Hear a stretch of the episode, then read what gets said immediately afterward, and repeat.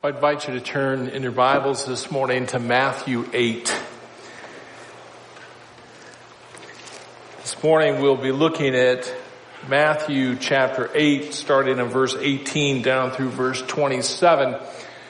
And I mentioned to one of our admins in the office this week that it's very common, a very common occurrence that as I'm preparing to preach through a passage of scripture, so often I find myself struggling in that very area uh, where I am focusing my attention in the Word. And the last couple of weeks, I have been in a couple of areas really trying to grasp for peace in my life. And here I'm faced with a passage that reminds me in such a distinct and poignant way that peace is found in the person of Jesus Christ. And uh, so I appreciate Pastor Brian and the team's ministry to us already this morning. And now we turn to God's Word. And I'm just going to pray and ask Him to use it. Father, I pray that you'd use your Word in my life, in all of our lives here this morning. That we would be reminded that peace is found in a person, the person Jesus Christ take your word and use it in each of our lives today, including mine. I pray this in Jesus' name. Amen. We've noted in our study in Matthew so far that, that Jesus was really about three areas of ministry. Jesus preached, and we saw in preaching and his message detailed for us in Matthew chapter 4 verse 17. From that time Jesus began to preach and say, repent for the kingdom of heaven is at hand. And by that, Jesus was calling his listeners to stop walking away from him and turn the entire direction of their life around and come to Jesus, placing their faith in him, believing that he is God. Jesus is going to go on in his teaching ministry. So he preached and he also taught. And in Matthew chapters 5, 6, and 7, this summer we saw that his teaching really was all about the kingdom as well. And the fact that so many people are on what Jesus calls a broad path or a broad road thinking that they can be right with God by what they do. Maybe they feel like they're a pretty good person. Thinking that they can be right with God because they're active in serving others or maybe they're active in gathering with God's people. And Jesus says that all those people on that broad path are actually on a path or a road to destruction because there's only one way to enter God's kingdom and that's through the narrow gate. And by that, Jesus is referring to himself. That he's the narrow gate. And we're going to see as the gospel unfolds that in order to enter through the narrow gate, one must believe that Jesus is God and that he goes to the cross sinless as the God man, pays the price for sin on the cross by dying in our stead and rises from the dead, proving his claim to be God. So Jesus preached, he taught, and last week in chapter 8 verses 1 through 17, we saw he carried on a variety of healing ministries and, and delivering people from bondage to disease to illness to demons. All of what Jesus did in his preaching, in his teaching, in his healing was aimed at showing people that he is the Messiah. And when we use the word Messiah, we're talking very specifically uh, about that Hebrew term that it means the anointed one. And it goes clear back to 2 Samuel 7 when God promised David that his descendant would sit on David's throne forever over a kingdom that will last forever that is marked by justice and righteousness. And this one, this anointed king, this descendant of David would be known as the son of God. And Jesus in his preaching and his teaching and his miracles is showing he is that Messiah. The Greek equivalent to the Hebrew word Messiah is Christ, that he is the Christ. He is the Messiah. He is the Son of God. Well, as Jesus has been carrying on this ministry, healing people, preaching and teaching, there's quite a large mass of people that surround him. And we're going to see in the passage that we read this morning that this large crowd gathers around him and it looks like many of them are going to want to follow him, but Jesus has a message. And his message to these would-be followers is very simple. Following Jesus is not comfortable. Following Jesus is not comfortable. I'm going to read the verses out loud starting in Matthew 8 verse 18. You can follow along in your copy of the text. Now when Jesus saw a crowd around him, he gave orders to depart to the other side of the sea. Then a scribe came and said to him, Teacher, I will follow you wherever you go. Jesus said to him, the foxes have holes and the birds of the air have nests, but the son of man has nowhere to lay his head. Another of the disciples said to him, Lord, permit me first to go and bury my father. But Jesus said to him, follow me and allow the dead to bury their dead, their own dead. When he got into the boat, his disciples followed him and behold, there arose a great storm on the sea so that the boat was being covered with the waves. But Jesus himself was asleep. And they came to him and woke him saying, save us, Lord, we're perishing.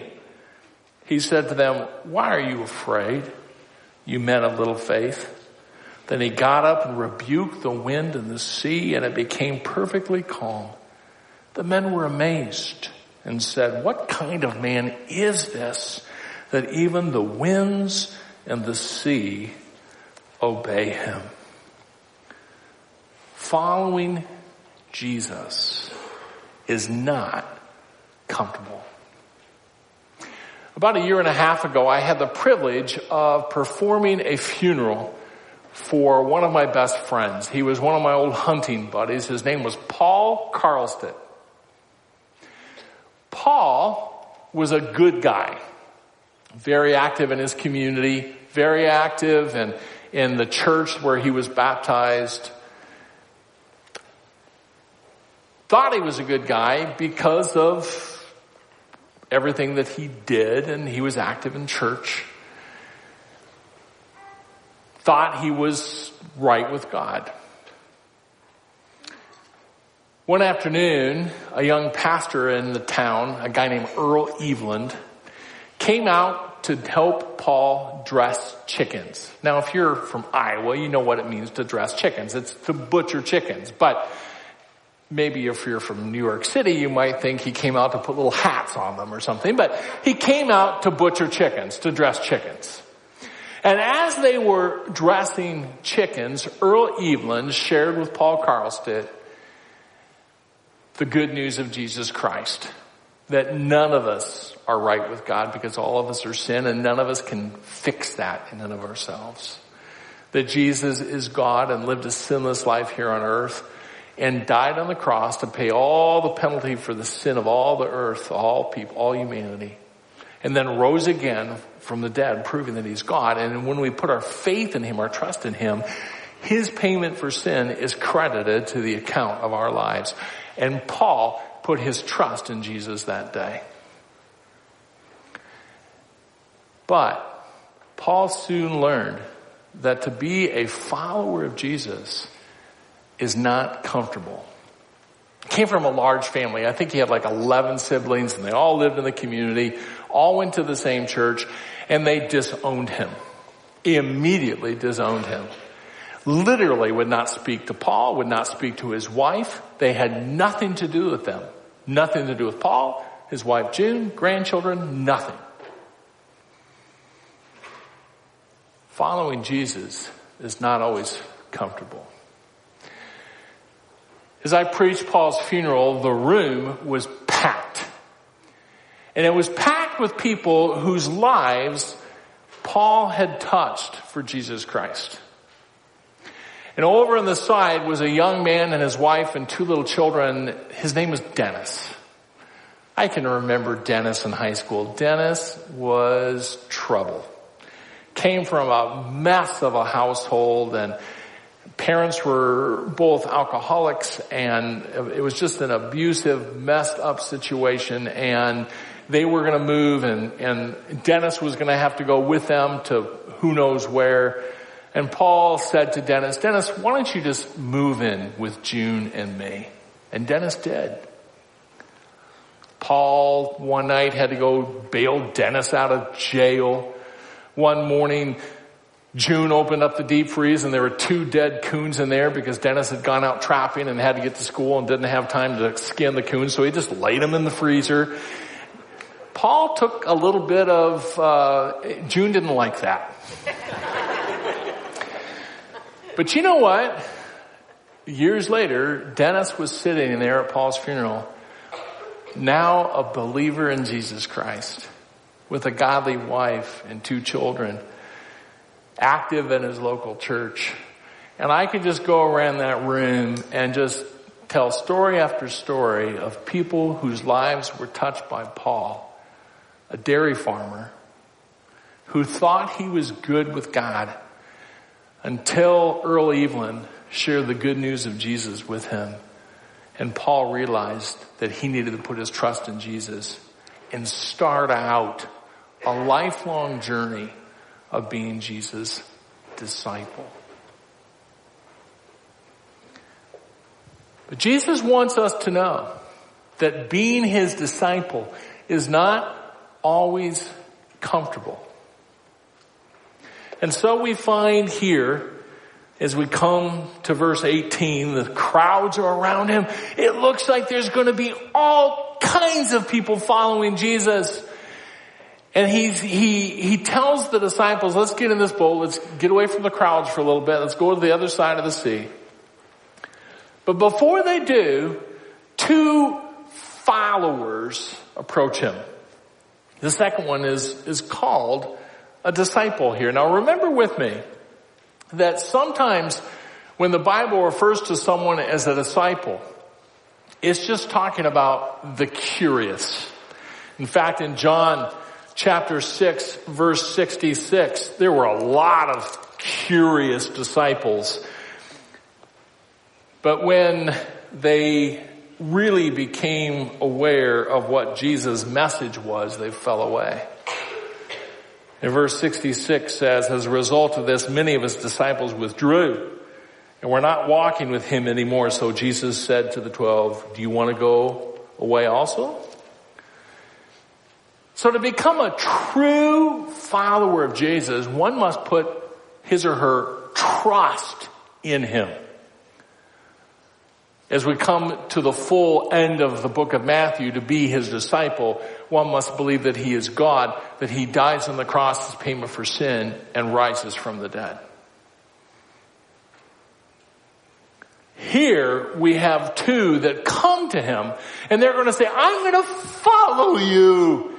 And Jesus right from the front says, uh, just remember this, following me is not comfortable. The first one comes in verse 19. It calls him a scribe. That would be a person that's an expert in the Old Testament law, a teacher of the law. He knows the Old Testament. He teaches it to others. And he comes to Jesus and says, teacher, I will follow you wherever you go. Verse 19. But Jesus, being the God man, knows what's in this man's heart. He knows there's ulterior motives and Jesus simply says to him, foxes have holes. Birds uh, of the air have nests, but the son of man has nowhere to lay his head. In other words, following me is not comfortable. I want to make a note about Jesus calling himself the Son of Man. This is the first time it's recorded for us in Matthew. It's in a very important title that Jesus uses, predominantly uses of himself. A couple of places other people call him that, but predominantly Jesus calls himself the Son of Man. In fact, 29 times in Matthew. Matthew records it. Mark records 14 times. Luke records 24 times. John records 13 times. Matthew records it 29 times more than any other gospel writer. And in that title, Jesus in a veiled way is revealing the fact that he is the God man, that he is the Messiah. Sometimes he uses that term to refer to himself as he's going to come at the end of the age. Sometimes he uses the title son of man to refer to the fact that he's going to the cross. Sometimes he uses the title son of man to simply refer to him doing ministry. But the son of man is a title that is a veiled way of showing he is the Messiah. Now, this scribe, this teacher of the law, should have recognized the title because it comes right out of the Old Testament. And in Daniel chapter 7 verses 13 and 14 is a clear reference to Messiah being called the Son of Man. Verse 13, I kept looking in the night visions and behold with the clouds of heaven, one like a son of man was coming. And he came up to the ancient of days, referring to the Father, and was presented before him. And to him was given dominion, glory, and a kingdom that all peoples, nations, and men of every language might serve him. His dominion is an everlasting dominion which will not pass away, and his kingdom is one which will not be destroyed. It's the kingdom. We've been talking about the kingdom. And here, the one who will reign over the kingdom, the Messiah is called the Son of Man. And Jesus says, you want to follow me? It's not comfortable. The Son of Man has no place to rest his head. And by it, Jesus is saying he is the God man. By it, he is saying, I am the Messiah. I am God's son. And he has the authority of the Son of God. A second follower comes, a disciple. In verse 21 says, another of the disciples said to him, Lord, permit me first to go and bury my father. But Jesus said to him, follow me and allow the dead to bury their own dead, meaning let the spiritually dead bury the physical dead. And what Jesus was saying to this man, and once again knowing his heart, was that he knew that this man said, I will follow you, but I have contingencies. I have exclusions. It's like, I'm going to write a real estate contract, but in my contract, I've got these exclusions. I will do this except I'm reserving this for me. I'm reserving this for me. I will hold this back. I will follow you except in these three areas. And Jesus tells this man, you can't even put your nuclear family above God. You see, Jesus is saying to be his committed follower is not comfortable.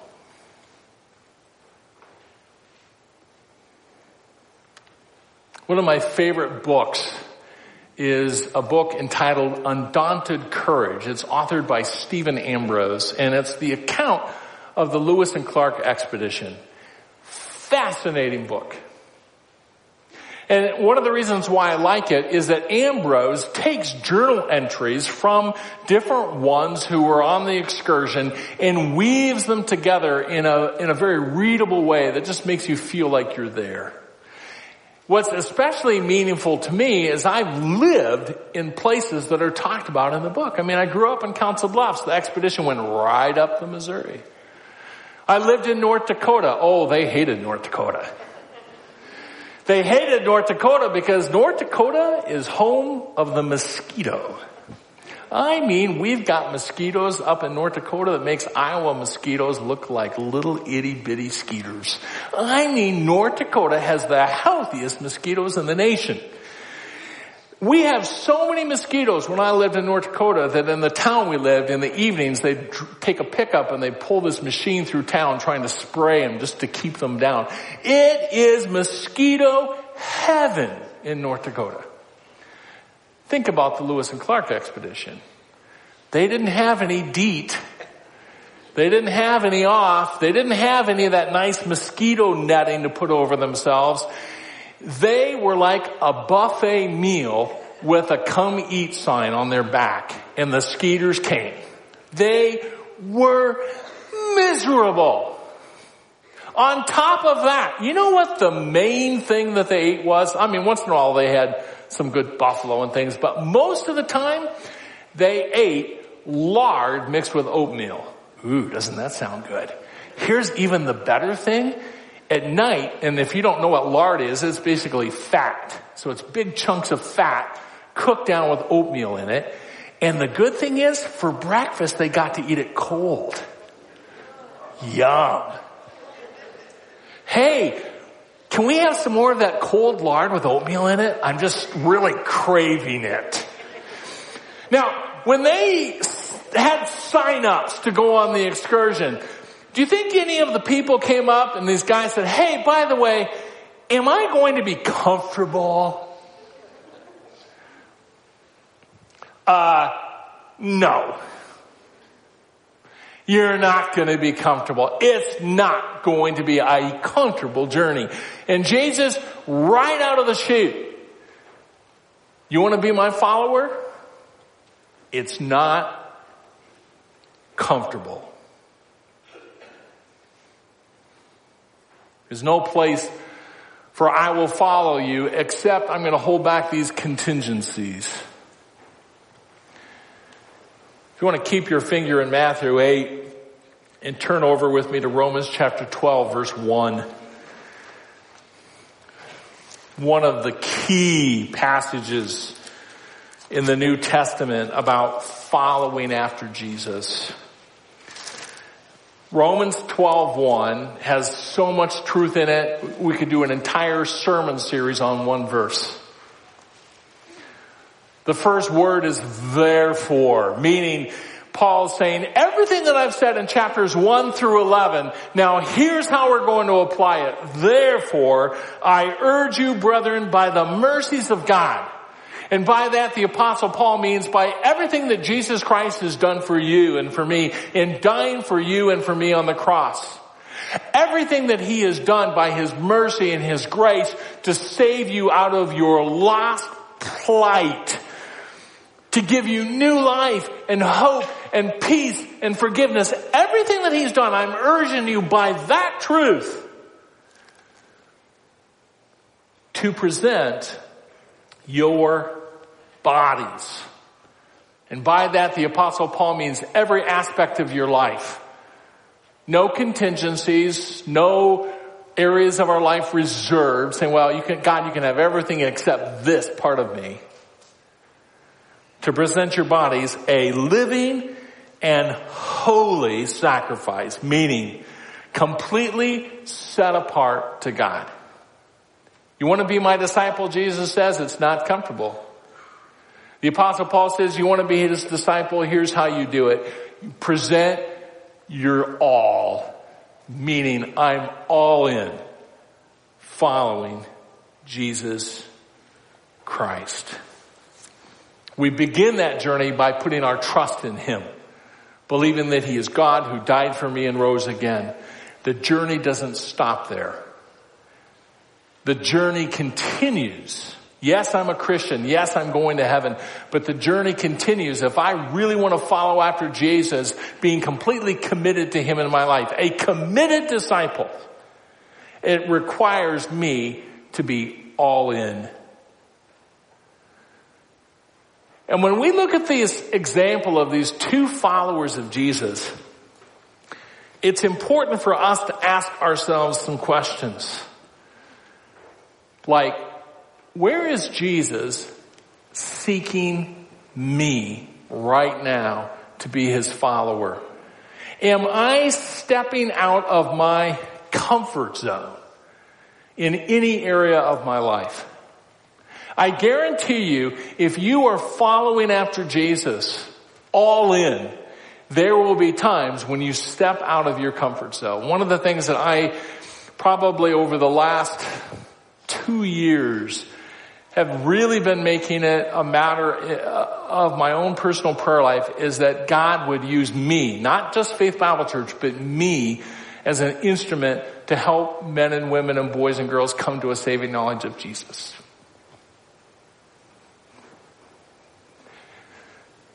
And when we do that, when we really come to Him and say, I'm all in, it's going to take us places where we're not comfortable. And maybe he's asking you to follow him in a different area and that's great. That's where he's working on me. Wherever he's trying to take you, it's going to take you out of your comfort zone. If he's taking you on a journey like me to spend more time with people who don't know Jesus, that's uncomfortable. I can't tell you how uncomfortable it is sometimes. Because isn't it a lot easier for us to want to spend time with people who love Jesus Christ? I mean, that's fun. That's a joy. How about spending time with people who are walking away from Him? It's uncomfortable. It's hard. And Jesus is asking each and every one of us as His followers to be all in with whatever area He's asking you. The other thing we need to ask ourselves is, do I have any exclusions? Have I said to Jesus, I'll follow you except in this area of my life or this area of my life? There's no room for exclusions. There's no room for us to write in a restriction in the contract with Jesus. He's asking us to follow him all in. Well, as Matthew records these verses for us, it's not by mistake that he includes for us the account of Jesus in the boat with the disciples because it's all about peace. Jesus has already told disciples that if you're going to follow me, it's not going to be comfortable. Well, how do I do that? I'm going to set out on this journey following you and yet it's, it's not going to be fun. It's not going to be comfortable. It's going to be hard. How do I do that? How do I have any sense of peace in my life if I'm going to do, if I'm going to face difficulty? And Jesus gives us one of the most poignant pictures of peace in the scripture right here in these verses. And we're going to see that our lack of peace is a result of our not seeing who he truly is. Not recognizing that he is the son of God, the all powerful, almighty son of God who loves you so much who loves me so much that he was willing to die for me. So after Jesus talks with these two guys, he invites the disciples to get in a boat. And we're going to see that to have peace and to follow Jesus requires reminders of who he is. And that's what they're going to get right here. Verse 23 picks it up where verse 18 left off and it says, when he got into the boat, his disciples followed him and behold, there arose a great storm on the sea so that the boat was being covered with the waves, but Jesus himself was asleep. I mean, this is a storm.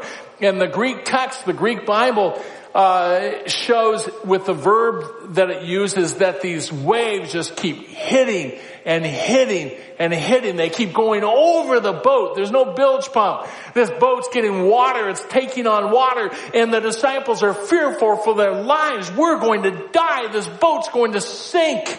There's no life raft. There's no uh, OSHA approved life vest. They are going to die. They're fearful. They're frightened. They're scared to death. And Jesus is asleep. In fact, there's a particular word here. It says that in verse 24, but Jesus himself was asleep. And there's a special word that just shows that he's the only one sleeping. And just put yourself in that boat. How fearful it would be. I mean, I've been out on a big lake in the boundary waters with high waves and it's a little scary. These guys, they think they are going to die. But Jesus is sound asleep. And they cry out, save us. And the next thing they say is, we're perishing. Jesus awakens and says, why are you afraid, you men of little faith? It's interesting to see what Jesus does there. He pits fear and faith against each other. Either fear wins over faith or faith wins over fear. And it's very telling why the disciples are fearful. They know that Jesus can work miracles. They've just seen it. They've seen him heal the lame, give sight to the blind, give hearing to the deaf. They've seen him cast out demons. They've seen him do all of this. They know he's a miracle worker. But what they don't recognize is who he is. They don't recognize he's Messiah. They haven't put it together that when Jesus said, let's go to the other side of the lake, that the Son of God has to get there. He still has a work that he's going to do. He still has ministry that he's going to do. There's no way that the Son of God is not going to make it to the other side of the lake. His ministry is not done. They're with the Son of God. And it's no mistake in the Old Testament, in Psalm 65 verses 5 through 7, Psalm 89 verse 9, we see that for the Old Testament believer, the seas, the ocean, was under the control of God himself. In fact, I'll just read it quickly. Psalm 89 verse 9 says this. You rule the swelling of the sea. When its waves rise, you still them. And so here they are, they're fearful in the boat. The reason why they're fearful is they've lost sight of who they're with. In fact, we see that in verse 27. It says, the men were amazed and said, what kind of a man is this? They have, according to Colossians 1, the creator of the universe in the boat with them. The one who spoke the universe into existence. And the creator of the universe who spoke the world into existence with a word in verse 26 rebuked the winds and the sea and it became perfectly calm.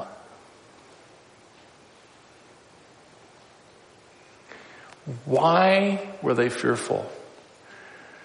Because they forgot the one with whom they were in the boat.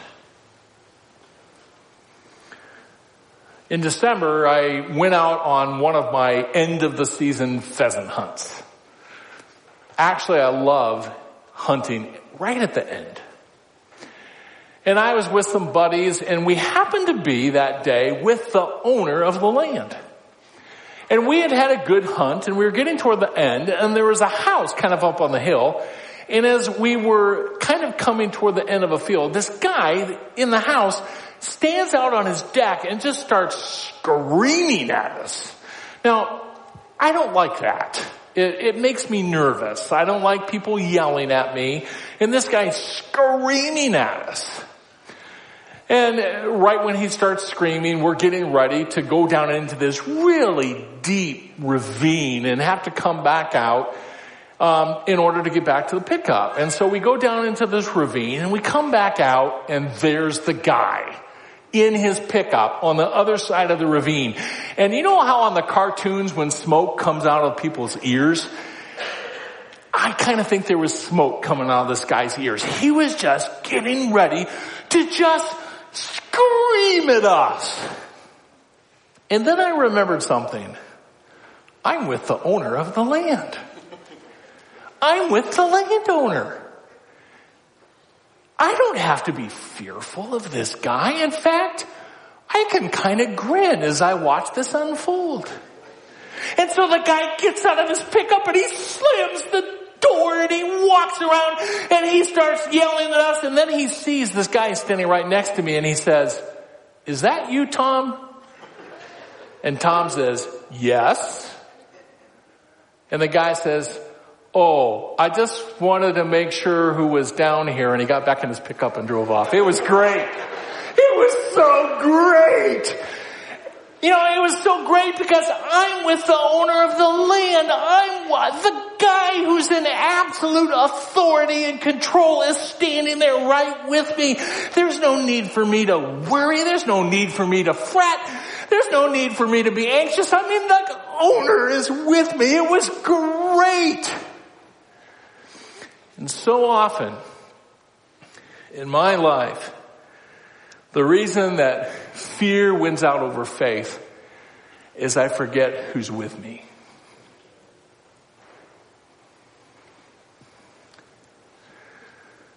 And the disciples lost sight of who Jesus is. They lost sight of the fact that Messiah is not going to be destroyed in this storm. He's not done with his work.